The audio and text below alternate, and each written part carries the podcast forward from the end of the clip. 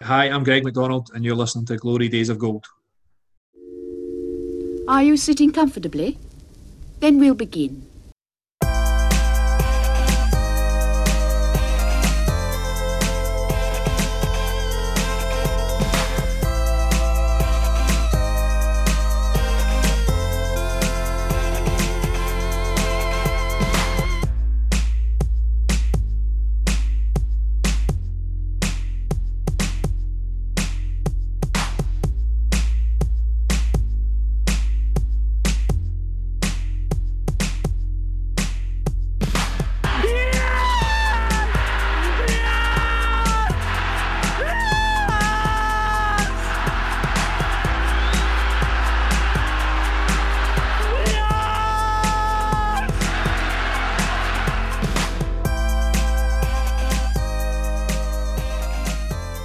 Hello everybody and welcome to Glory Days of Gold, your East Fife and Scottish football podcast. I'm Lee Gillis.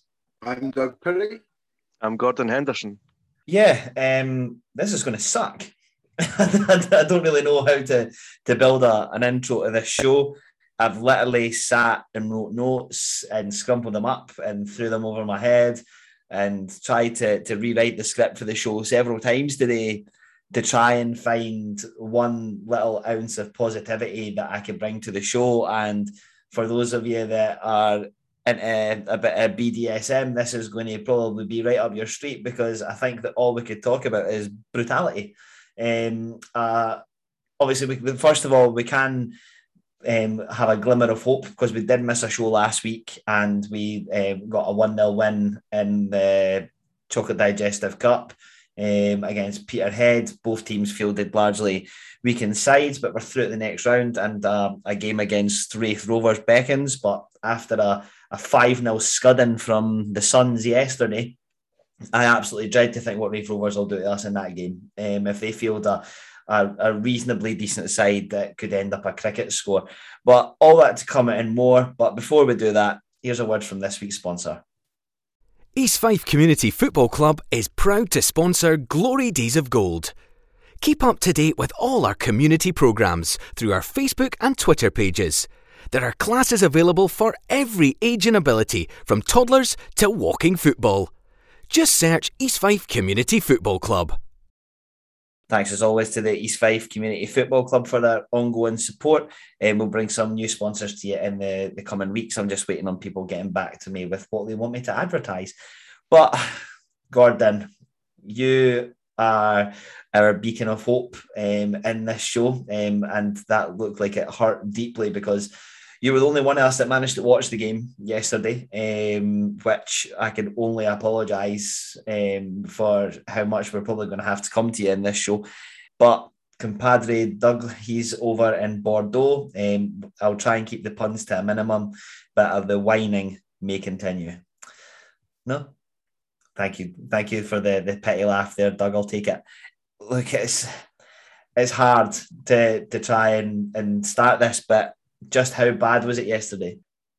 I mean, it was bad. There's, you support your local team or whatever, There's a handful of teams in the world that, win games more than they lose. You support a team like East Fife, you're going to see as many defeats as victories, and that's fine. You put up with that.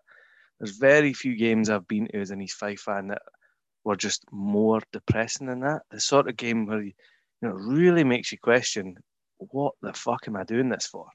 And I can only really remember a handful of games like that over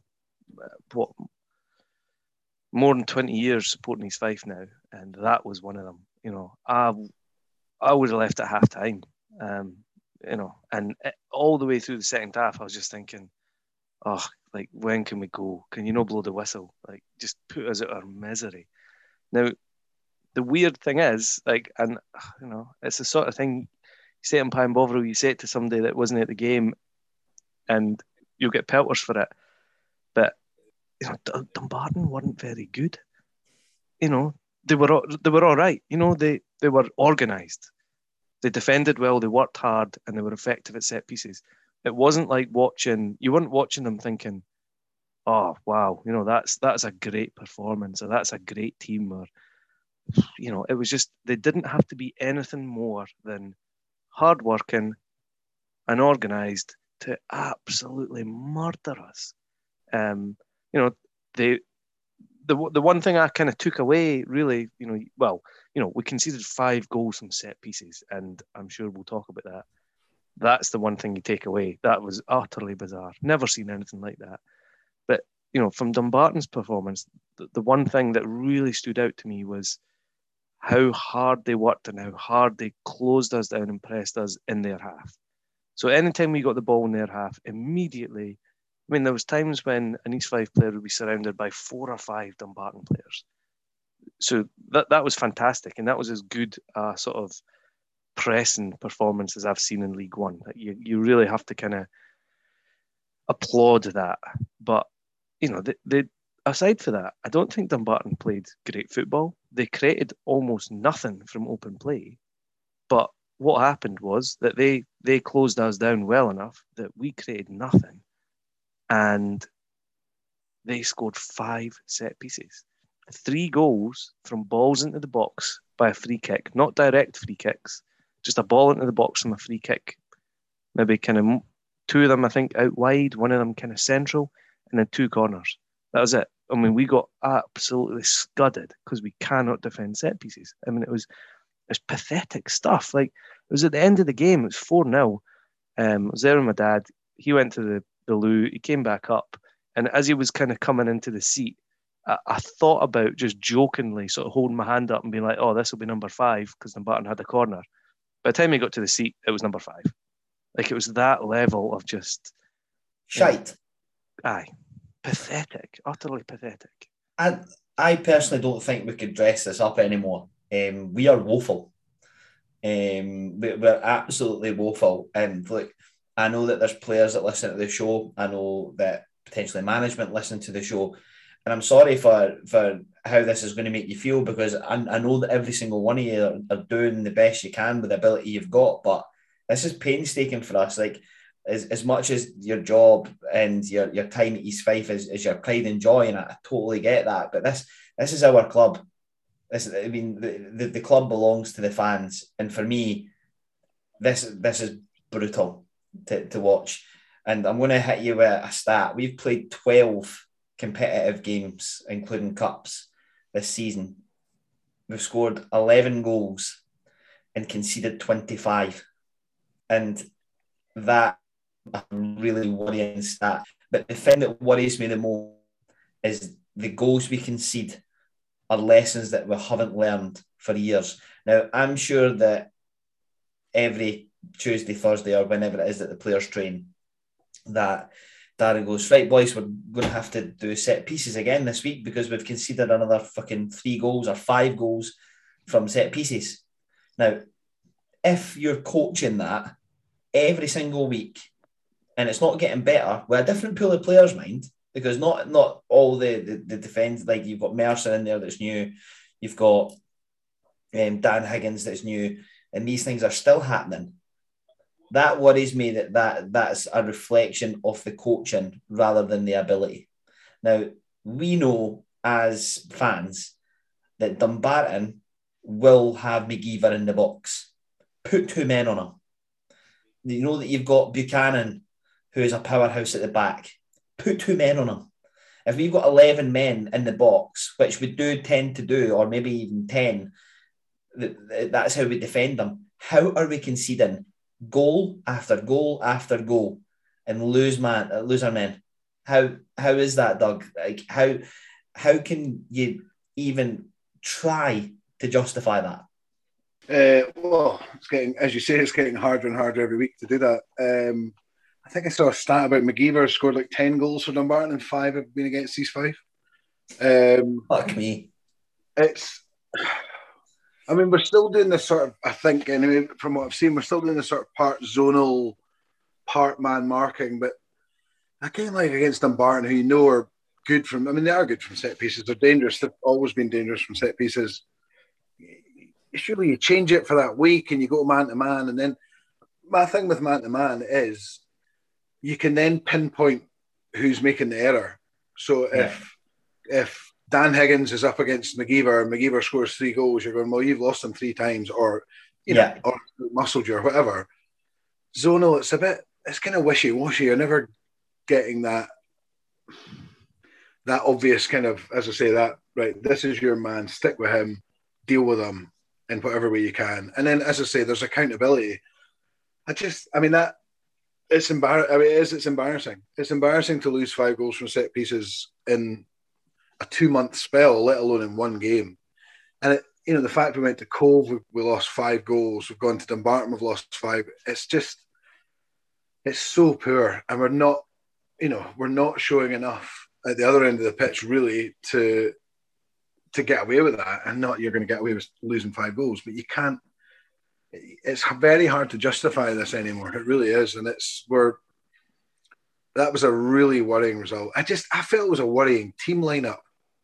It looked really weak. I mean, I don't know how we exactly set up, Gordon. You could probably fill us in with where everyone was sort of playing, but it looked 4-4-2 to me. I think it to me it kind of looked a bit like a 4-2-3-1 with Semple kind of just a bit behind Smith. You had Osei Bonsu, Slattery wide. Well, there's problem number one. Right. Again, you've got Danny Denham on the bench, who is a winger. Yeah. Why? Like, look, we're not the Danny Denham fan club. Like, you know, we've raised our concerns in the past. Why does he continue to shoehorn Pat into any position apart from the one that he plays? And even so, we see it time and time again that Pat isn't a strong enough League One player, but yet he'll do whatever he can to fit Pat into that team when you've got a winger on the bench. And we're chatting at half time, you know, my dad was like, all right, like, you know, what do we have to do? 2-0 down, what do we have to do? And after being like, oh, fuck, you know, what can we do? I was like, well, first thing off, you've got to get Slattery off and put Denham on, or you've got Watt there as well. You've got to put a more attacking player in there. Like, we are 2-0 down. If we don't score 2 goals minimum, we're losing this game. You have to do something. You have, you know, Slattery's not giving you, you know, particularly when you're getting boxed out of everything. Slattery's not that player. He's not going to be, you know, creating chances, getting on the end of chances.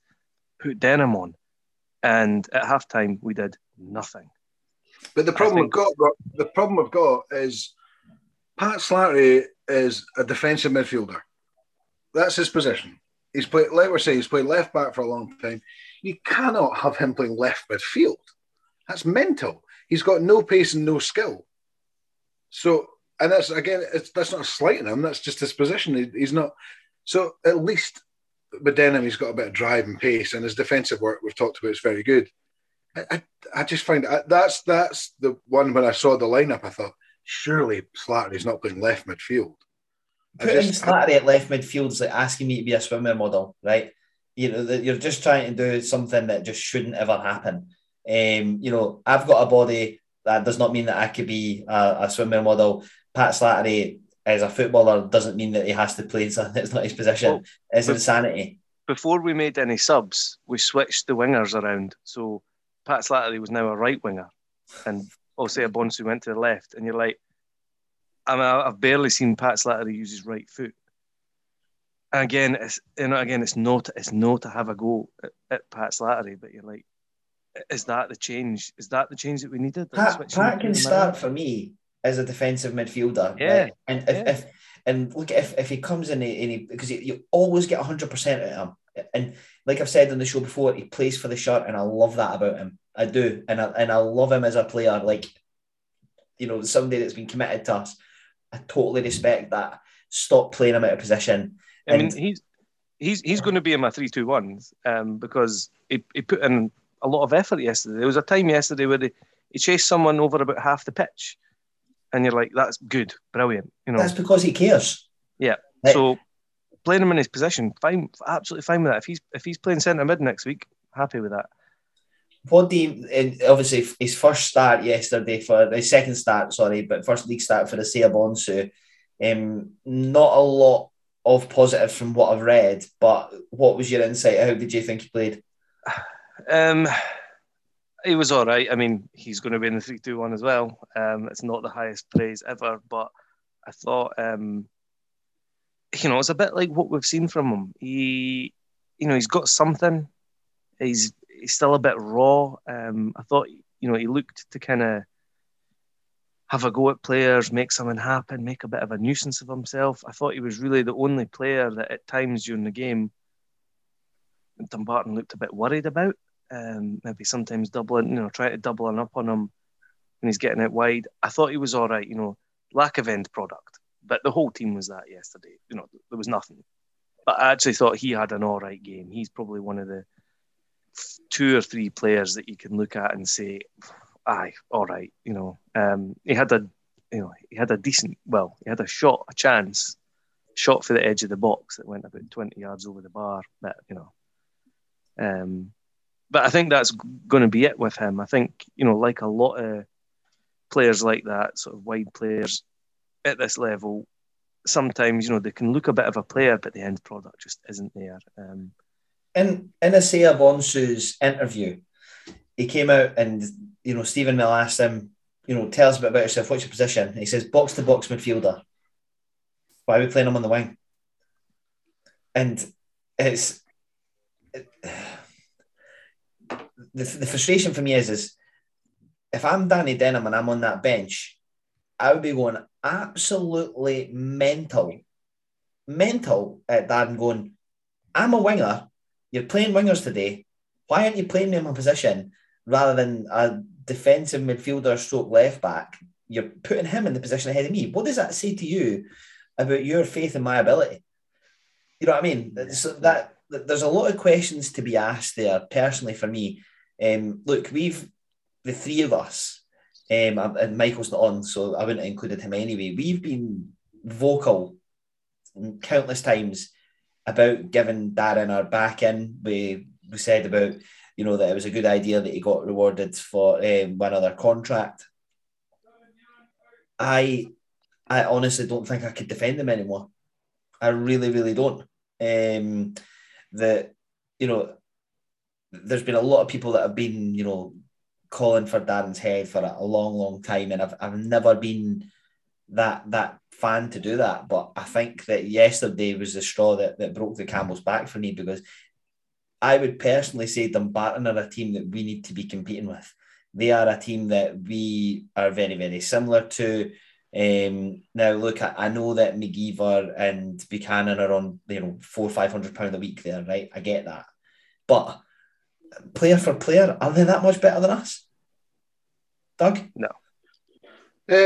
No, I don't think so. But the more this season's unfolding, the more you start thinking that I guess they are. I mean, I've said it before. I think we've assembled a strong League Two squad here, and it's starting to get shown up big time. With the young out thing, I'm still a little bit on the fence. I find that inexcusable. I'm almost wondering whether losing 5 set pieces makes it better in some random way, because at least it wasn't a case of, I'm guessing, we weren't torn apart left, right and centre. Equally, they're far enough up the park that we're filling them or giving away corners to give them that away. So I get where you're trying to set us the positive, and I appreciate that. But equally, how, like, we've been doing this show now for a year and a half, give or take, and the one thing you, in particular, Doug, have bemoaned constantly is our inability to defend set pieces. How long can you go on not doing the same thing? The same thing's happening week after week after week after week without being held to account for it. Oh, no.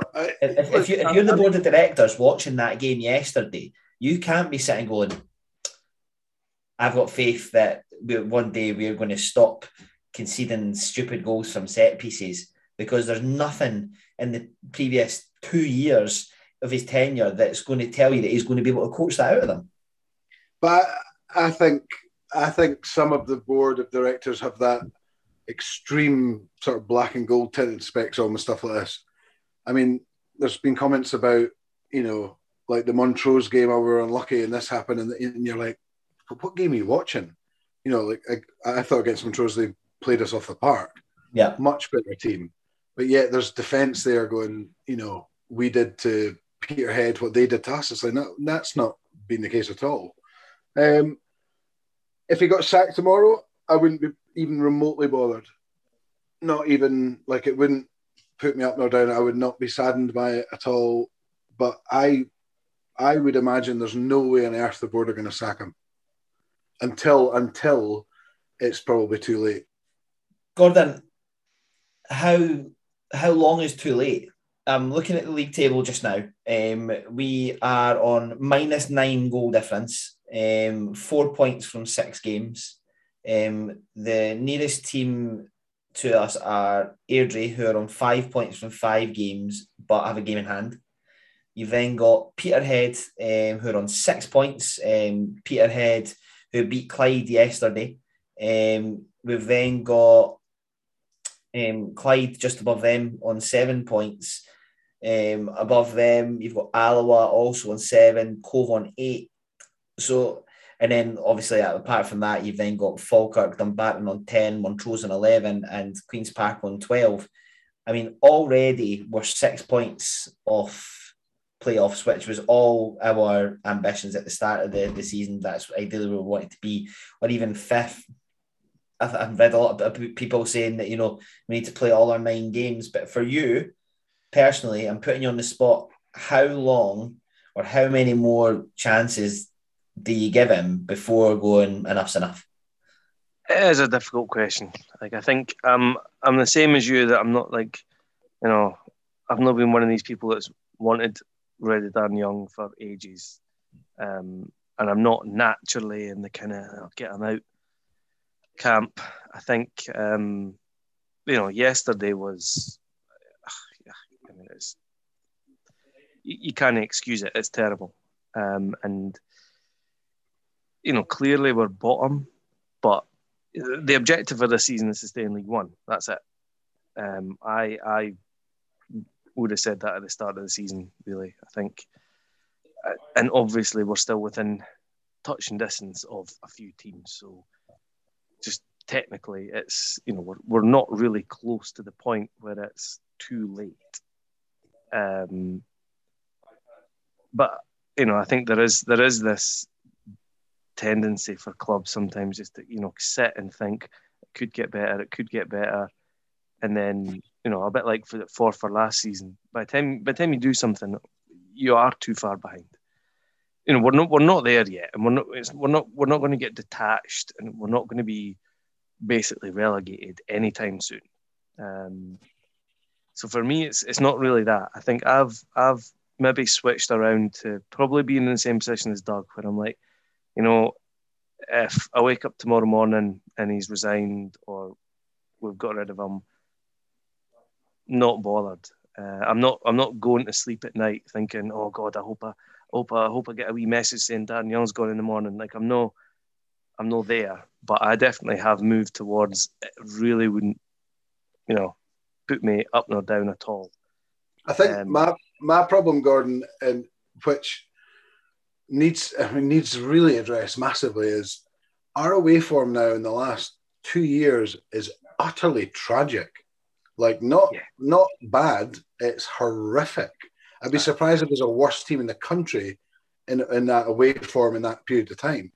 And it's, I think my problem we're getting now is it's manners of defeats. Going up to Cove, shipping 5 goals. I don't mind if I watch East Fife go away to Dumbarton, put in a fine display, maybe lose 2-1 or 1-0. That's fine. That's the sort of results happen all the time in these leagues. There's nothing wrong with that. But to get gubbed and turned over like that, it's getting beyond a joke now, and it's all very well saying, you know, we've had a decent home record, and we have, absolutely, but you can't. How can you be that Jekyll and Hyde? I don't get it. Like, I don't get what you know. We tried to talk about. Remember last year we were sort of trying to come up with reasons why the way form might be bad due to COVID, all this sort of crap. It's weird and baffling, and I have no idea to put my finger on it, but it is getting to the point now that that alone is enough to get him sacked. It's yet another issue that just hasn't been addressed, hasn't been fixed.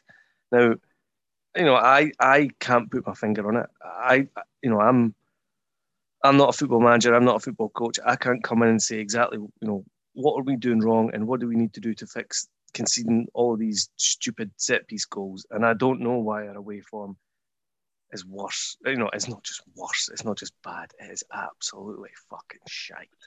I don't know why. You're third favourite on McBookie to be the next manager, so don't beat yourself up too much. But, I mean, these problems have been apparent for so long, and exactly what you said, Lee, like, you know, we'll lose games, people will make mistakes, managers make mistakes, players make mistakes, but if you just make them constantly and it doesn't look like you're ever going to fix them, that's when it's a problem. And for me, you know, the young question is, you know, right now, if we don't do anything, if nothing changes, do I think we are going to finish 10th and get relegated? Yes. I think that now. Now, it's not definite. We're not there yet. You know, we can have another couple of bad results and still turn it around.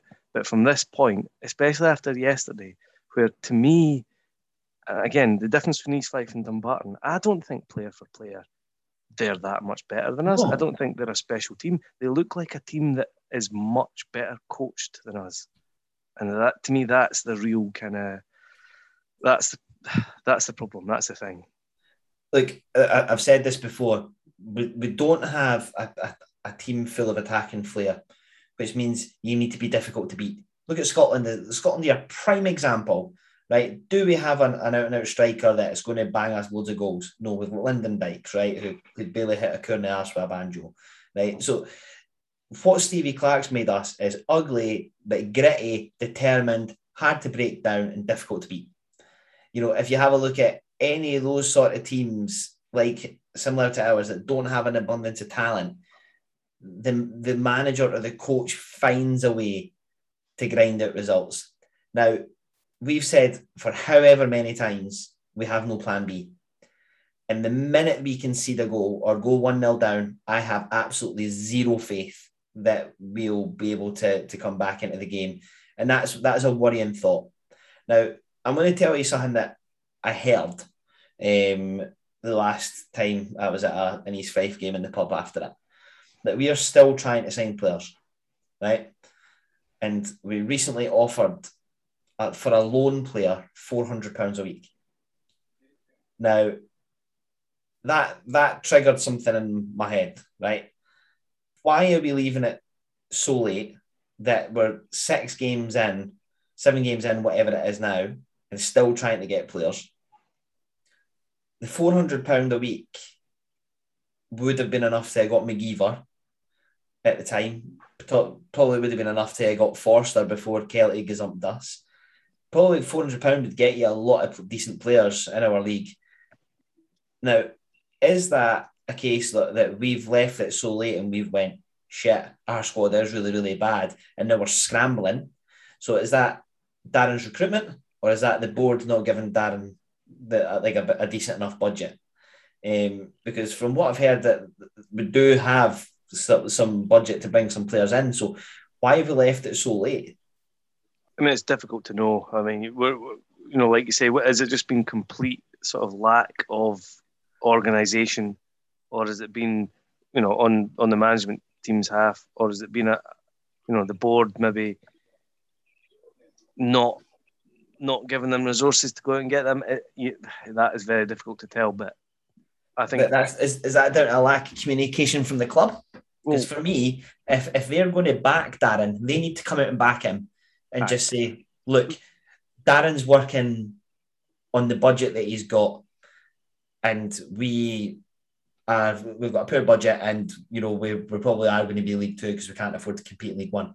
If they come out and say that, I'll back Darren every week, right? However, the silence is deafening. There's nothing going to come out, and because we know that the communication from the club at times, there's not really any. They probably don't want to come out and lose face, which I understand, But equally, if Darren's going to be there, they need to either come out and say, because I mean, you heard it in that interview with Darren recently, where he's like, we need better players. And Doug said at the time, that's a dig at the board. So there's right now that as a fan, you're pointing the finger going, well, which one is it? Yeah. Is it Darren? Darren's unable to bring the players that he wants to bring in, therefore he can't make us better? Or is it the club's tying his hands behind his back? Well, I mean, we don't know. We don't know. I mean, Darren Young could have been chapping their door all summer saying, you need to give me 400 quid in the budget and we'll get McGeever and that will address a big problem we've had. And the board might have been saying, no, don't have it.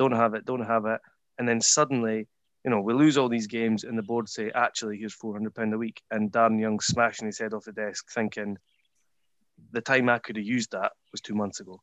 That absolutely could be the case. Now, whether the finger is pointed at Darren Young or whether the finger is pointed at the board, there's no doubt that collectively it's, it's not been good enough this summer. It hasn't. Now, we have hit, we have had things, we have had ridiculous things that almost never happen.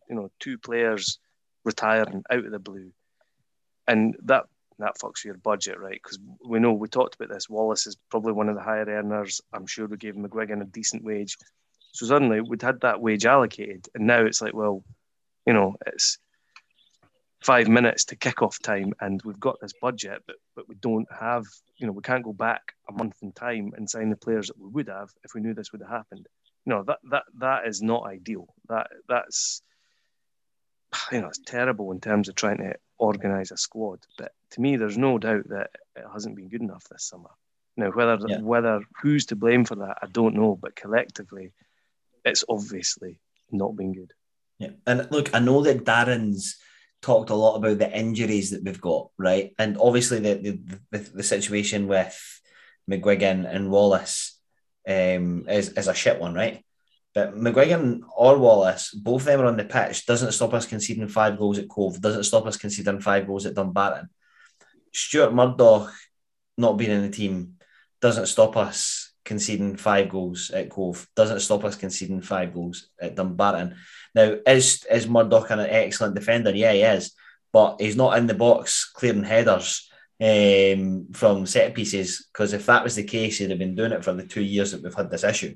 So I'm not really prepared to accept that as an excuse, because no matter what players we've had in there, that's been an ongoing problem. Our away form, no matter what players we've had in a fully fit team, has been an ongoing problem. And I think that personally, and I've said it already, and it pains me to say it, and look at Darren, if you are listening, I'm sorry. I genuinely am sorry. I don't want to say it, but I think I've just lost confidence now that there's people there to turn that around. I mean, if I could play like devil's advocate a wee bit with that, you're like, right, aye, is Murdoch being there or not? Is that the difference, between losing 5-0 and getting a point? Of course it's no. Chris Higgins being there isn't that difference. Davidson isn't that difference. Swanson isn't that difference. McGuigan isn't that difference. Wallace isn't that difference. But collectively, and I'm not saying, we would have won that game at Dumbarton, but I think there is a decent argument to say, how many players did I just name? 1, 2, 3, 4, 5, 6. There is a decent, that's more than half a team. You could make the argument that not one of those guys on their own is not going to have made that difference, but all 6 of them, they all make that little difference, and that adds up into something big. And I do have massive sympathy. And I'm sure if Darren was on here and he could say what he wanted, he'd be making that argument. Nah, he'll just be punching fuck at his steering wheel if he's listening to this in the car. And I don't blame him. I genuinely don't, because if I'm him, I know how personally he'll take it, right? You do, because you live and you die as a manager by your decisions, right? And he's out there in the front line and these players are letting him down. Now, from what I've heard, Gallagher had yet another howler yesterday. And look, again, ball's coming into the box. And I said it very early on when he started with us, I have no faith that he'll come out and collect a cross. 5 goals from set pieces tells you that story. You know, the Pat Brett Long out for similar, and Brett Long, from what I've seen, is twice the keeper Gallagher is. There's just a lot of decisions and signings and tactical situations, all these things.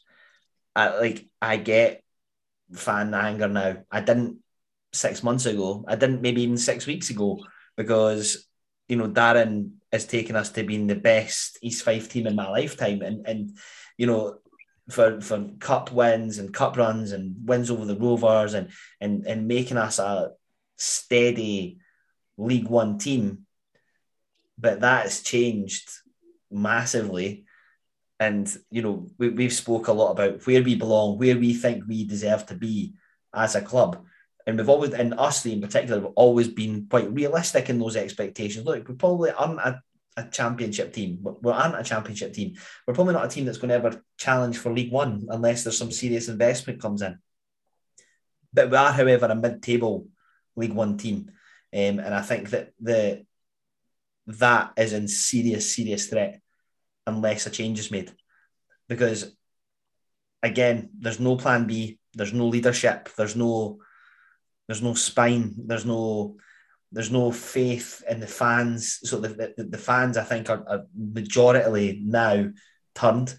I dread to think what Bayview is going to be like in a couple of weeks' time, because I think that particularly if we go away to Airdrie next week and get beat, which we will because it's Airdrie and it's away from home, that it's going to be a horrible atmosphere. And I'm telling you what, if Clyde go 1-0 up in that game, God forbid, honestly, God forbid, because Bayview can be awful when we're having a good season. Never mind what it's going to be like when we're having the season that we have. And look, fans are going to start voting with their feet. And then does it become a financial decision for the club? Do they go, well, actually, the supporters aren't coming anymore. We're going to come into the winter months where, you know, Bayview's always fucking freezing in winter, let's be honest. And fans will go, do I want to go down there, sit in the freezing cold, watch us getting scudded by Cove or Alloa or whoever it is that we're playing at that time? Do I want to take my kid down there? Do I want to spend a few bob at the pie stall? Will we go into the club shop? All that sort of stuff. And the answer will be an overwhelming and resounding no, unless things change. Yeah, I think I totally agree. Everything that's been said in the last 10 minutes, I totally agree. It's a really worrying time, and the board have got to either be ballsy and make that call very soon, very soon. If the manner of defeat, because we're all pretty convinced it's going to be that next week, isn't good, then when do you say enough's enough? It's got to be soon. Going back to the set pieces thing, I mean, I banged on about it about a year ago, and we had charts getting sent to us from the management saying, actually, we're not conceding goals from set pieces. I'm bloody watching the game and I'm watching us concede from set pieces. It doesn't need to be the initial header. It's from the corner, from the free kick. We lose them all the time. How can you go season after season after season doing exactly the same things, exactly the same faults, and never address it? Like we're saying, it could be the board issue that we're not getting the money to address it. But whether it was McGeever or another centre-half or something, or a goalie that loves to come out and collect the ball, something, you just need to try something. I mean, when did we last score from a corner? We're terrible at scoring goals from corners. It's just, my big fear is generally squads strengthen a little bit every year. That's the whole aim, is you get your core squad and you add little pieces to the puzzle to strengthen it from the bench, you know, so that you've got options, you've got plenty of options. We're getting weaker and weaker and weaker and weaker. And I think your guys like Osei Bonsu is a panic signing. He might be all right, but he might not. And I'm guessing he's not coming up here for £50 a week. It's getting, yeah, as I say, it's almost impossible to put your finger on what needs to happen, but there's a real equal blame here for me from the board and the manager. And I don't know who trumps who in the blame category, but something's going bad at Bayview someone's going better to be. It sounded like something out of film. But we need to resolve it because people, I mean, I live 5 minutes from Baby. If it's freezing cold and we're bottom league by the time, I'll probably not bother going either. No, definitely not. I mean, I've got a season ticket, so, you know, come hell and high water at Bayview, I'll be there. And I think in times like this, we need to support the team. And I will be behind the players 100% when I'm at Bayview. If Darren's still there, I'll be behind Darren at Bayview. You'll not hear me booing at Bayview because that it does nothing. However, this is going to sound conceited, and I don't mean it to be, but arguably just now, we're the fans with a voice because we do the show. We get a couple hundred listeners pretty much every week. And, you know, people are tuning in to hear our opinion. And I think that if we say anything other now than it's time for Dan to go, because we will lose the respect of our listeners, we'll lose the respect of the fans, because there's nothing there that we can defend anymore. Absolutely nothing. And I actually had a question written down, was when was the last time East Fife sacked a manager? Willie Aitchison. Oh, yeah. It's even counting as managers, really. Well, when was the last time that somebody that held the manager's position was sacked? And it was Willie Aitchison, and that wasn't the current board. Okay, so since then, we've had Gary Naismith, who obviously went to Queen of the South, Barry Smith, who went to the Rovers, and then Darren. So really, this board haven't sacked a manager. And look, to be honest, they probably haven't really had to until now. But now's the time where we'll probably see what the character of the board is. Now, obviously, we're not in that room. We don't know what gets said. We don't know how the discussions go. But really, from the most ardent East Fife fan on that board, they do not want to see us where they are. And the question that I'm posing to them, and I'm sure you guys and all the fans are, is do you have faith that Darren is the man to turn this around? And if you do, come out and say it publicly, and I'll support them. If that's what they're saying, they come out and say, we think Dan's might have turned us around, we don't have the budget to compete in this league, and, you know, that's why we're struggling to get players, because we can't compete financially. I'll say, right, okay, that's where our issue is, and we throw our weight behind Darren because he's not going to be able to do anything to turn it around if we don't have the money to do so. But if we've got a budget there that we're able to offer one single player £400 a week, and what sounds like a Hail Mary, to try and get us some results in, that tells me that the money's been there. Darren hasn't spent it wisely, and, you know, why would they give him another £400 a week if he's not going to, you know, because I mean, if you think about the players that he's signing this year, apart from Miller, who in the one game that I've seen him looked really, really good, there's nobody that he's brought in that's really impressed me. No, you're absolutely right. I get the impression that Dan Young's, like, you know, I guess we all did maybe a year ago. I genuinely think there's no way they'll sack him. I just don't think they will. I think there's a it feels very, it's like a cliquey sort of thing going on, I think. And, you know, you've got fans on the board, which we all is fantastic. It's a great thing, but I just think there's a real love affair with Darren from the board, and I don't think they'll sack him. And why would he walk? Because if he walks, his managerial career is in big bother. So, but equally, if he stays on what looks to be a sinking ship, it's in bother as well. I mean, look at what Gary Naismith done. Won a title, went up to a championship club that have really no money, lost his job, and he's had to wait, what, 3 years to get back in at Edinburgh City? Whereas, you know, Darren's stock was high, probably even till last year. It was very, very close to getting the air job the last time it came round.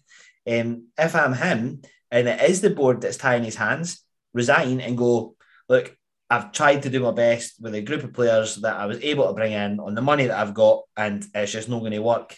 And that's it. That's not going to, you know, that's not going to get him a decent job after he's five. I mean, he's got to turn it around, you know, and I get this. We all get this. You know, he wants to come to East Fife. He wants to do a good job here and go to a full-time team. Yeah. If you want to do that, you have to turn this around. There's no doubt. I mean, if you get sacked after having East Fife at the bottom of the table, no one in League One in the Championship is going to knock on your door. If you walk away with East Fife bottom of the table, nobody's going to knock on your door. You, if from a, you know, from his personal point of view and his career as a manager and what he wants to do, he has to stay and turn this around. That's it. And anything else, and that's it. You know, there's no way you're looking at a League One or Championship job anytime soon, I would have thought. But like you say, Lee, it's whether you the club just come out and say something. I know it's the whole dreaded vote of confidence thing or whatever, you know, that seems to happen all the time in football when the board come out and say, Darren's the man for the job, and 2 weeks later he's sacked. But the silence from the board's poor for me. It's just, be honest with the fans. We're the ones paying our money. We're the ones going every week. You just want a wee bit of transparency. And I'm exactly the same as you. If the board came out and just went, look, you know, the results haven't been great. We know that. You know, stick with Darren. We're you know, we've got a small budget. We're one of the lowest budgets in the league. You don't even need to say we're, you know, the worst budget, even one of the lowest, but something to make you kind of go, yeah, well, you know, fair play, right? Well, let's fight this relegation, and you know, maybe you survive in the last day, and it's a great feeling because you thought we're definitely doomed, and now you know something, but they won't. They're too quiet with stuff like that, and I just think. All that's going to do is drive a massive wedge between the fans and the board and manager. Massive wedge. And people just... The problem you've also got to remember with COVID happening is a lot of people have found other things to do at the weekend. So the excitement of coming back to football, which we all felt, is amazing. And seeing crowds at games and stuff is brilliant. But you would very quickly revert back to what you used to do at the weekend when you couldn't go to the football, because we're not getting enough on the pitch to make it worthwhile, and we're not getting anything from the board to give us even a flicker of hope or something. And I just think that's a real worry, because we've talked about it before. We're not well supported, and it's very easy to go from not well supported to Cowdenbeath. Do you know what I mean? Where you've got like a core of, you know, max a couple of hundred. And then that's where you start, that's where it gets really boring. I actually noticed that, did they not say the crowd for the Peterhead game was like 397? Our average is like below 400. Yeah. Now I know like one of the home games was maybe when we had restrictions and, you know, you didn't expect many Peterhead fans to come down, but actually our crowds have been shit so far this season, and they're not going to get any better. If you're not a hardcore fan like us, right? Yeah. You know, the core and the nucleus of our support, like Doug says, 200-300, right? Tops. If you're a casual fan, you know, that's maybe going, what will do the death? I'll go and watch East Fife. Or do you go, I will go and watch Kelty because they're going to win every week? Aye, I mean, there's certainly nothing, you know, I'm not really looking forward to next week, you know. I'm not looking forward to... I'll go, because I'm an East Fife supporter and that's what I do, but, you know, I'm not looking forward to it. So somebody who is a bit more casual and picks and chooses, or, you know, sits to themselves on a Thursday or Friday and thinks, well, what am I going to do on Saturday, and here are my options. You're mental to pick an East Fife game at the moment. As an East Fife supporter. Well, I mean, next week to get into Airdrie, you're 18 quid. Oh, God, I forgot about that. Right? It's going to be £18 to watch that. Then your fuel, then you've got to pay to park at the ground at Airdrie as well. So if you're coming through from Fife, that's £40, right? If you're taking any kids, you're going to be an extra 10, 20 quid, depending on how many kids you're taking. Plus, if your kids want food or a programme or all that sort of stuff, you could be close to 70, 80 quid. Yeah. Right? Now, as a dad, if my wee one was old enough, I'd be going, well, they want to drive you through there, watch football that's going to bore you to tears. We're going to get absolutely cuffed. The performances, you know, haven't been great. Or for that, 70, 80 quid, you know, do you want to go to the cinema and go out for some food or whatever before it, and you know, at least there's a good chance that the film might not be shite. So, you know, you've got, like Doug was saying, you've got that worry now that when performances are poor, eventually it comes down to the point that it'll be a financial decision for the club. and whether they think that the juice is worth the squeeze or not. But I think your problem, Lee, is that I think they'll be budgeting on this poor crowd, though, because apart from the years with the Rovers, you know, and you maybe your Falkirk or whatever parks, this will come to games. We're generally around that sort of number anyway. Do you know what I mean? It's not. It's like when, you know, that when people talked about, or, you know, reduce the gates for, you know, a game to a fiver or so, and it just doesn't make any financial sense because it actually doesn't make a huge difference to who goes. Yeah, and I just think, we are quite a wee team now, which, and maybe steadily, I don't know whether we steadily have been becoming that or whether we always have, but apart from these sort of big games with bigger clubs really coming to you and semi-selling out their way end, we're always getting pretty poor. I mean, I mentioned it last year, and I've always said, if East Fife went bust, in terms of fans, you are probably talking about 200 hardcore who would still feel the pain of it, you know, months and years on. And that's it. And it is worrying. And I just think the only way you get these 1,000-plus crowds is when you're winning leagues. And that's why, it happens all the time. Remember, Hibs got relegated to the Premier, and in the Championship, they were selling out almost every week because they're winning. And everyone likes to... Even, you know, when you go down to League Two and you romp it, you're going because it's great. You're scoring goals, you're winning games all the time. When you're not, it's really difficult at that level to maintain fans' interest. It's a problem that's age old, really. But I don't know how you resolve it. And like you say, the cost factor, it doesn't make sense as a pair more than anything, really, does it? No, it doesn't. Look, what we're going to do now is we're going to go to our social media feed. I know none of you guys are ardent Twitter users, so I'm just going to go through some of the comments that we had yesterday. So Cameron Galloway, at Cam_Galloway1, 2 wins against Peterhead, did nothing apart from paper over the cracks and bought him another couple of weeks. Gordon Finlay, at Gordon Finlay 2, indefensible equals inadequate defending equals 4 fairly simple goals conceded. Must defend better to have any chance in Division 1. Had to argue with that. Literally, it went absolutely daft yesterday.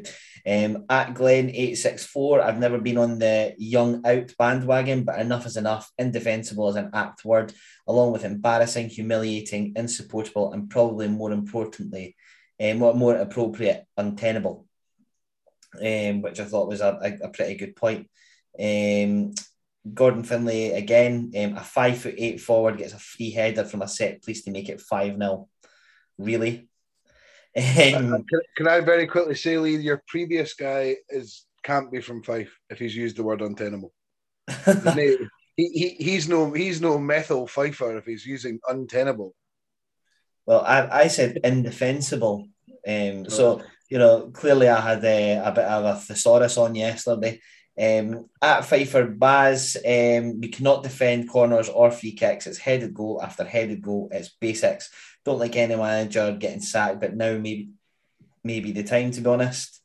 Dave Gatherham at Davy G18, Dumbarton 5 attempts on target, 5 goals. East Fife no attempts on target, not for the first time this season. Time was up before the new 2-year contract extension.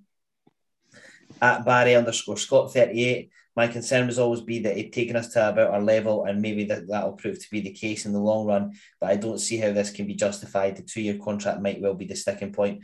Well, Barry, if you've listened to previous week's shows, you'll know that it's a maximum of a few weeks' wages, so that might not be the case. Again, one from Gordon Finlay too, and he's set out Darren's training for next week. Part 1 is defending a set piece. Part 2 is defending a set piece, and part 3 is defending a set piece. Again, can't argue with these. Then a bit of tit for tat of people attacking Scott Young. Again, stop making it personal on our social media feed. You know, the guy's entitled his opinion just as much as you are. Do you agree with it? No. If you want to have a go at him, do it. But don't do it on my feed. I don't like to see any fan getting attacked for their opinion. So.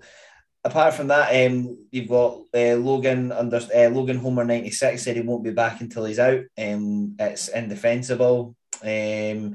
There's a lot of people saying that we've got at DDLL42 says that we need to wait until the 9-game mark to sack him. Scott Young shockingly supporting Darren as well, saying to give him the 9 games. But to be fair to Scott, he did come out and say that it's not good enough, and that's probably if you've managed to make Scott Young be negative, then you know it's been a bad day at the office. And like I say, pretty much, we then had at MRQ1983, who's an Airdrie fan, saying quite a lot of people at Airdrie not keen on Murray either, but we just extended his contract, so they're stuck with him, and it looks like next week could be tasty. Well, Emma, if you're a Glory Days of Gold fan, you'll know that you've got a very good chance of getting 3 points against us next week. So, look, there's been loads of stuff. Paul Galloway, at Paul Gal 66, the writing's on the wall last season, yet some people, including the board, were happy to defend Darren Young. What happens next? He gets a 2-year contract, a reward for mediocrity, and look where we are now, staring relegation in the face. Sad times, but he has to go, and go now. Look, we were probably the people that would defend Darren. I personally don't think that our previous seasons have been mediocre. I think they've been probably about where we are. That's my opinion. Doug, what were you going to say? The guy, a few tweets ago there, that said about he took us to where we were, and then that's Darren Young's biggest problem, is he's tried to get out when we've got to that level by applying for air, all that sort of stuff. He's tried to get out because he knows fine well we can't reach that next level with the money available. We can't. It's very, very, very difficult. So I think he's almost kind of trying to leave a sinking ship there, because he knows that, he's maybe been told as well, all right, budget for next year, we're going to have to cut because of COVID or whatever, which is fair enough. Again, come out and say it, board, and we'll be fine. But that's your problem. So we've reached that level, and to sort of sneak above that level and get into playoffs or challenging, win the league, that's a distant thought for sure, but you need way more investment. We just don't have it. And he's tried to get out, and that's his biggest problem now, is that how can he turn around a poor team who've got poor players? It's very, very, very difficult. And that's... He's on a hiding to nothing now. Absolutely hiding to nothing. Yeah. A couple more, in fact, maybe even one... Tony Charletta at Antalone P. You see, some people called it, but questioned for having an opinion, but results speak for themselves. Horrendous result, and stick with the status quo. If we stick with the status quo, it'll get worse. So I asked our listeners if they had any questions for us for this week's show, and Glenn again has come back to us. And he said, what the fuck is going on at the club? That was his question. I think we've addressed that as best as we can throughout the show. That, I mean, obviously our answers, we don't know for sure. We would quite like to see, perhaps the club come out and just let us know what is the case. If they're wanting to stick with Darren, come out and tell us we're sticking with him. If we're going to sack him, then, make the call. But Glenn, are your guesses as good as ours just now? Apart from that, there was somebody asked about the who the 8 players out that Darren's mentioned in his post-match interview, and there's been some answers to that. And Grant Easton at Grant 1903, long-term listener, so hi Grant. Shambles yesterday, 5 set pieces and 5 goals, 3 goals when we have everyone back in the box. Don't get that. And he's also said that Gallagher looks overweight and not interested. So I don't think I can comment on anybody's weight, so I'll not do that. But I don't think there's going to be anybody there that's not interested. People don't play professional football if they're not interested in it. I don't think it's not like at Premier League level when you've got like Danny Rose and he's saying that he's only playing for the money. I don't think we'll be playing people at this level enough money that is going to make a huge difference to their life. It's the exact main reason why I support lower league football, because I know for a fact that every player pulling on that jersey is playing for the love of the game. They're certainly not doing it for financial gain, really, and that's my main reason for watching football at that level. You're wasting your Tuesday night, your Thursday night, your Friday night, and all your Saturday for, amounts of money that are not changing your life. I don't think any of these guys are not interested. The last point that I want to make before, Gordon, we go on to your 3-2-1s and then we try and wrap up the show as best as we can. And I wrote two words down, and it's Ryan Wallace. And the thing that I want to bring up about Ryan Wallace is, do you wonder if he's played an absolute blinder here and saw us at that Kelty game and went, we're fucked, and just went, I'm not committing all this time and energy for what's going to be a very difficult season, and he just went, aye, I'll just go. It could be. It's a bit, I mean, after saying like, oh no, nobody's playing at this level if they're not interested, it's human nature. Like if he's, basically, if what's going on in his life, and we know he lives through the West, through Airdrie or something, if it's a massive commitment, a massive time commitment and everything else to play for East Fife, but he's doing it because he loves playing football. He wants to play football. I guess it's, you know, it's possible if he's seen it and he's gone, this team, you know, we've gone down and this is going to be a grim struggle and I'm going to be running about daft up front, getting nothing. You know, there'll come a point when you think, is it worth it? You know, should I just see a bit more of my family, give a bit more of my time to something else? Absolutely could be. Difficult to know, but it's a bit of human nature sometimes, I think. Yeah, hard to disagree with you. So, Gordon, I'm out for 3-2-1s this week, but if you can, bring yourself. Who have you gone for? This is probably the most difficult and most ridiculous 3-2-1 I've had to do. I've gone 3 points for Andrew Osei Bonsu because, like I kind of said before, I thought, you know, there was a bit of spark and a bit of effort there and nothing really came off, but I thought he managed to look dangerous at times, and that's enough for the three. Oh God, it gets more difficult as you go down. 2, I'm giving to Pat Slattery because, like I said, he kind of, again, just put in a lot of effort. He kind of closed down well at times. There was one bit in the first half where he kind of harassed a guy halfway across the pitch. I find that's 2. 1, really struggling. I just gave it to Kieran Miller because I thought I couldn't really pinpoint that he had a bad game or a good game. That's it. I can't give it to anyone. You can't give it to anyone in defence after conceding 5 goals. Just a quick question for me, because obviously I wasn't there. Did the players genuinely look like they were hurting? Was there that kind of? Because I wondered that a wee bit. Cove when we're losing goals. I'm not saying they weren't bothered, because no professional footballer is going to be pleased about. But I don't know. I wonder. I wonder how happy that dressing room is. Are they losing faith? Is there that side of it maybe where they're not chucking it to the manager? I know that's not the case, but do you know what I mean? Sometimes you just think players just go, take another week, another bad result. To me, it kind of looked like the impression I got was just more that it was like,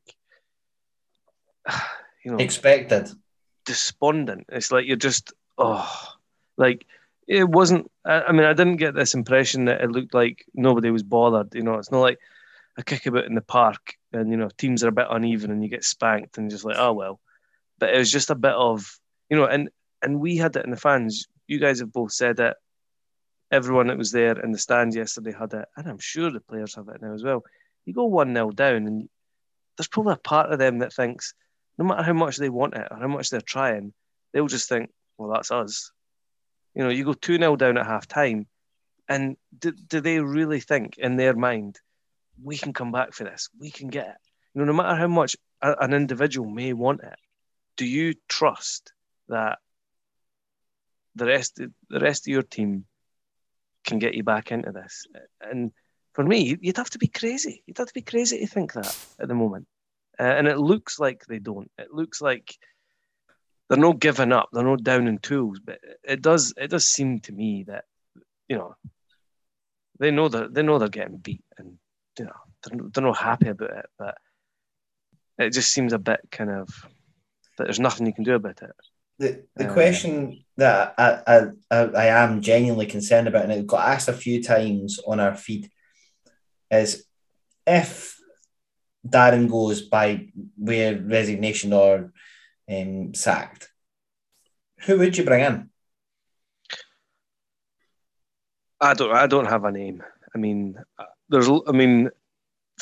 football people, football managers, football fans at this level, you know, we're all weird in some way. You put these five job out, you'll have plenty of candidates for it. There's loads of people who think, I could be a football manager, I could be a good football manager, I can turn this around. And, you know, I think East Fife is a club. We've probably got a good reputation, like we're saying, you know, the downside to maybe not pulling the trigger too hastily is we probably have a good reputation for giving guys time. There'll be a guy out there who'll think, I could probably get East Fife relegated this year, and they'll still stick by me, and I reckon I can get them back up, like Gary Naismith did. I don't think you'll be short of candidates, and I think if you decide, look, we think the way we are going, we think we're going to get relegated, and we think we need to change manager. I don't think you can. I think you have to decide based on that. You can't sit and think. You can't have a replacement lined up, because the reality is you have to see who wants it, who's available, and then you have to talk to them. There will be decent candidates around. I'd almost like us, and I actually thought this last, or maybe not last time, but one of the recent times, I'd almost like us to take a wee chance and go down a very highly qualified coach. You know, and I know like the Ian Cathro, Austin McPhee kind of experiment maybe didn't work for a Hearts or something like that, but I'd almost like us to see us try that and give it a go for someone who's, you know, just very, very highly qualified coach. Maybe he's never played at senior level or whatever. Just, I don't know, something different as opposed to just, I mean, like the thought of like a Ray McKinnon kind of guy, it just... Gary Bolin. But it just makes you kind of go, oh, do you know what? What the hell are we doing? You know, regurgitating the same pitch. And it's the same at any level. There's managers down in England that just get regurgitated for years and years, and you just like they'll have had one good job at one club, and suddenly everyone thinks they're a good manager, and they keep getting jobs. And I'd almost, if we're getting rid of Dan, I would like us to go a little bit left field and try something a wee bit different. Aye, as opposed to like, you know, let's get Jim Duffy in. You know, somebody will shout at the players and give them a boot up the arse, and you know, somebody that's basically a football man. Fashion. I fucking hate that. No, I think absolutely. I would not be opposed to something like that. I think there's far too much of that in football. I talked about that yesterday. You know, you get this thing of like, oh, you know, you can't have an opinion unless you've played at X level. And it's like, oh, for fuck's sake, come on, you know. There's loads of, I mean, there's footballers out there that have played at World Cups that talk utter shite. You know, it's an advantage, but there's lots of things to consider when you're looking at these kind of things. And yeah, I wouldn't mind someone like that. Like I always talked about him, and there's no way he would leave. There's a guy, a good pal of mine, Stuart Milne, who's the head of football at St Andrews University. Is the kind of person I'm talking about in terms of who's like got every qualification you can imagine at coaching, very, very highly respected coach, but obviously would never leave that job, security-wise. But something like that where it's not a name, it's just left field, it's different, and it's someone like for me, for part-time players as well, if you're travelling through from Glasgow or wherever on a Tuesday night, somewhere where you're quite excited for the coach, you know, the training session with new drills, new ideas, new something fresh, and because that's the only way you would be able to get a tune out of poorer players is to build that togetherness, to build something a wee bit different. But equally, Doug, just to be the devil's advocate, we know that the sort of personalities that footballers have, and they'll be like, "What the fuck does he know?" He's a, you know, if you've got that personality, fuck off. Like, honestly, and I know I was just going to say that the big argument always against that is like players won't respect them. And it's like to me that's ridiculous. Like, now fair enough, if Darren Young gets the sack and I rock up as East Fife manager and none of the players give me respect, fair enough. Like I'm not going to criticising you're now second favourite on McBookie. Ballsy calls. Yeah, exactly. But, you know, if it's a guy who, you know, has got a lot of experience, a lot of knowledge, a lot of good ideas, qualifications in it, but he just hasn't played at Scottish Championship level. If you're a player who's sitting, well, I'm not listening to this guy, get out of the club. You know, give people chances. What I think would be ideal is if East Fife take the remarkable step and hire 3 dudes or 4 dudes from a podcast who obviously talk like they ken a lot, but we all know they didn't. And, you know, they're going to give us a go. We're not, by the way, I'll just say the football will be terrible, but they'll put in an effort. They'll put in a shift. That's all we can offer you. Absolutely. So that is officially the glory days of gold. Putting their names forward as a potential. We'll apply. If it goes, we'll apply. We'll apply. I won't. I mean, I don't know about you guys. I'll do it for free as well. I'm just saying that right now. I won't even take a wage. I want £350 a week, bonuses, and I want a car. It doesn't need to be a nice car. I just want to have Doug Perry, co-manager at East Fife FC, on it. Just, you know, why not? I don't want a good tracksuit with DP on it. Double penetration. It's the only way. It's the only way. Look, I'm going to disagree respectfully with you both. I don't like the whole PC manager, data analyst side there. I've got loads of badges, but I think that equally you can have all the badges in the world, but if you can't coach or manage a team and you don't have the personality to manage a team, you can have all the qualifications in the world. We're not talking about a championship manager nerd, but I mean, there's guys like Arsene Wenger, Jose Mourinho. I mean, even you look at someone like Alex Ferguson, never played anywhere near. You know, the players he managed were all far better players than he ever was. There's loads of managers who never played professionally or played at a very, very low level, but are, you know, world class managers. I'm not talking about, you know, dragging some boy at his mum's basement because he's won the Champions League for the 4th time in a row with Torquay United.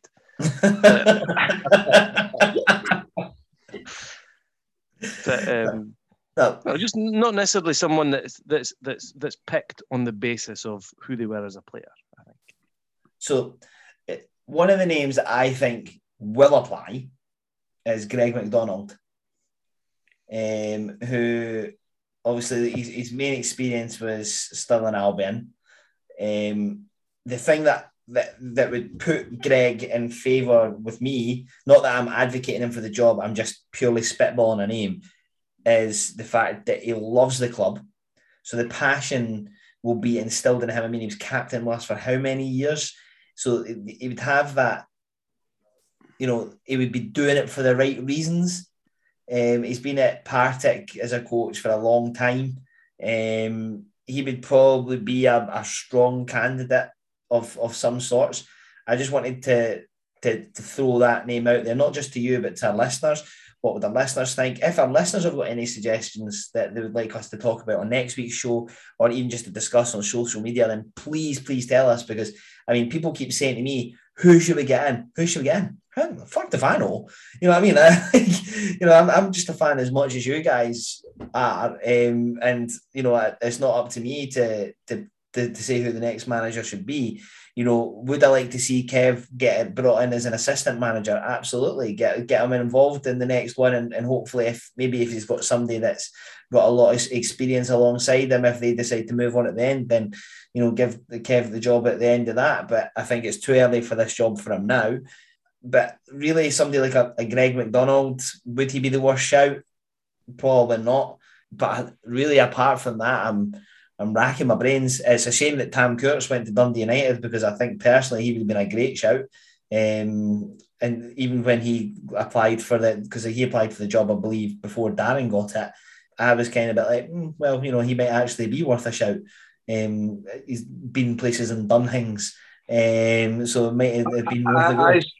I massively struggle with the thought of a Scottish team having a guy called Tam. That's my only reservation. I mean, it's like, come on, how Scottish can we get? And our new manager is Tam McShuggle. I mean, it's like... Agus face. Exactly. I mean, if he calls himself Thomas, that's fine. I've no problem with that. Give him the job. But we're not having a Tam. Not having it. Nah. Apart from that, boys, anybody got any names you just want to throw into the ring? Well, I'd just like to say I'll do a complete 180 on everything I said before and get right behind the Greg McDonald, Kevin Smith dream team, based entirely on them being East Fife legends. I go for that. But no, there's nobody tonight. I don't. Greg McDonald's one of those ones where my heart is like, oh, like that's orgasmic. The romance of that, you're like, oh. Absolutely, absolutely. But then the head part kind of goes, oh, what's he really done? You know, got punished from Stirling Albion. But he's done all his badges. So that's something that you're saying that you know. No, he's got the qualifications. Send over his latest save from Championship Manager. And let's exactly. Tell him he's got to go Boreham Wood, and he's got 10 years to win the Champions League, or he doesn't get it. Simple as that. Why are we not letting him manage East Fife? Why are we giving random places in England? Have you seen East Fife's budget? It's brutal. Darren's currently screaming, "That's what I've been fucking trying to say." But look, I think that's a good way to wrap up the show. Obviously, as always, we do predictions for next week? Yes, and the other thing that we can do before we do predictions, we'll do our Let's All Laugh At section. And I'm going to start with this because I've been really excited by it all week. And if any of you beat me, I'm going to be genuinely impressed.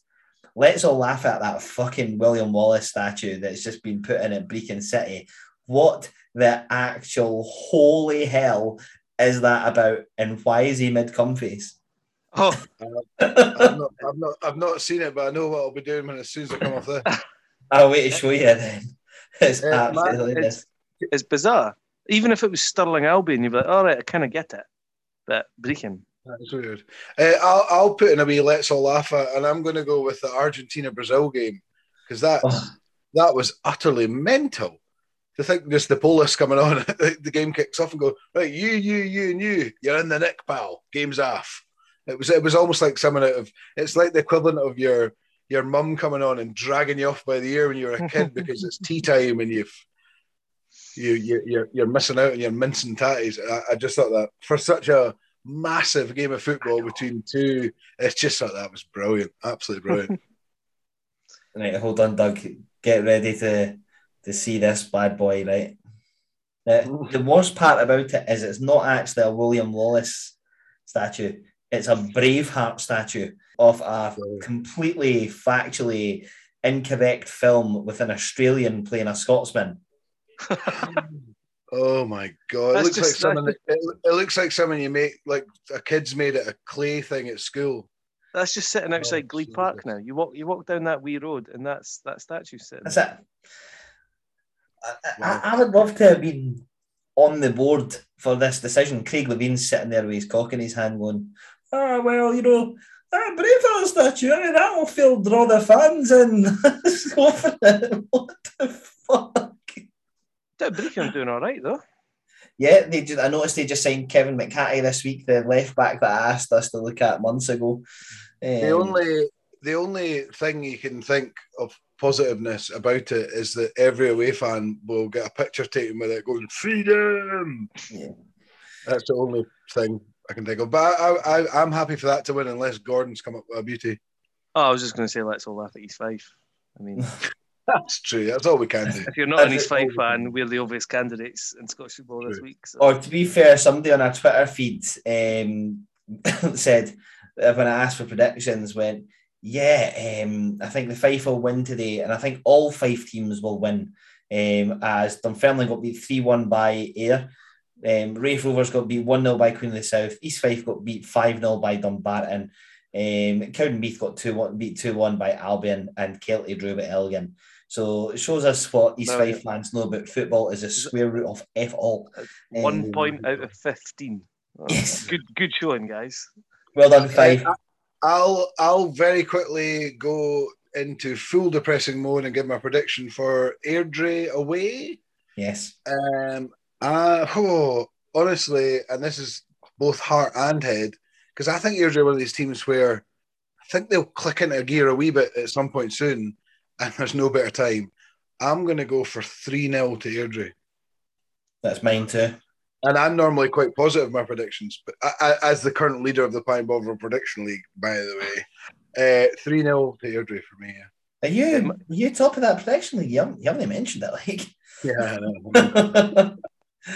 I'm going to join you in 3-0 Airdrie. I can't see a positive result. Gordon? My prediction for Airdrie away is 2. And that is the number of goals we'll concede from set pieces in a 4-0 defeat. Oh, God.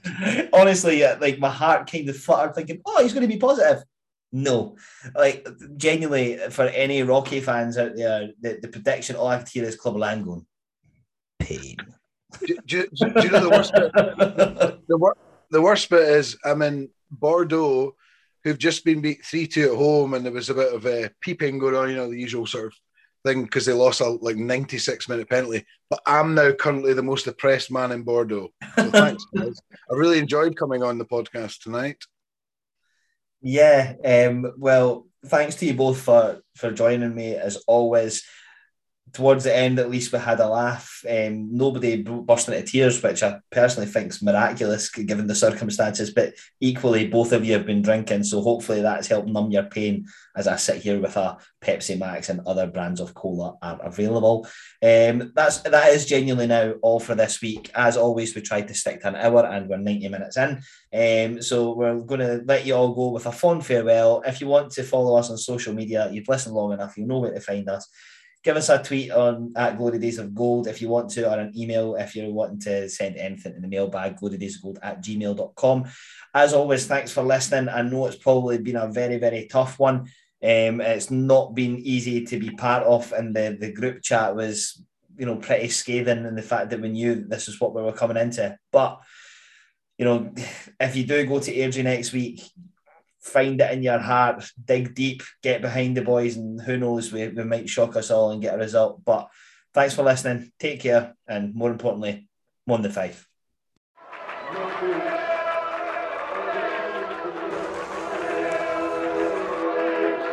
Going to your first match is an experience you never forget.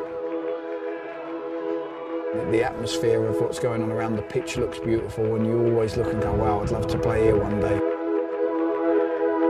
If you get the bug, it's going to stay with you for life.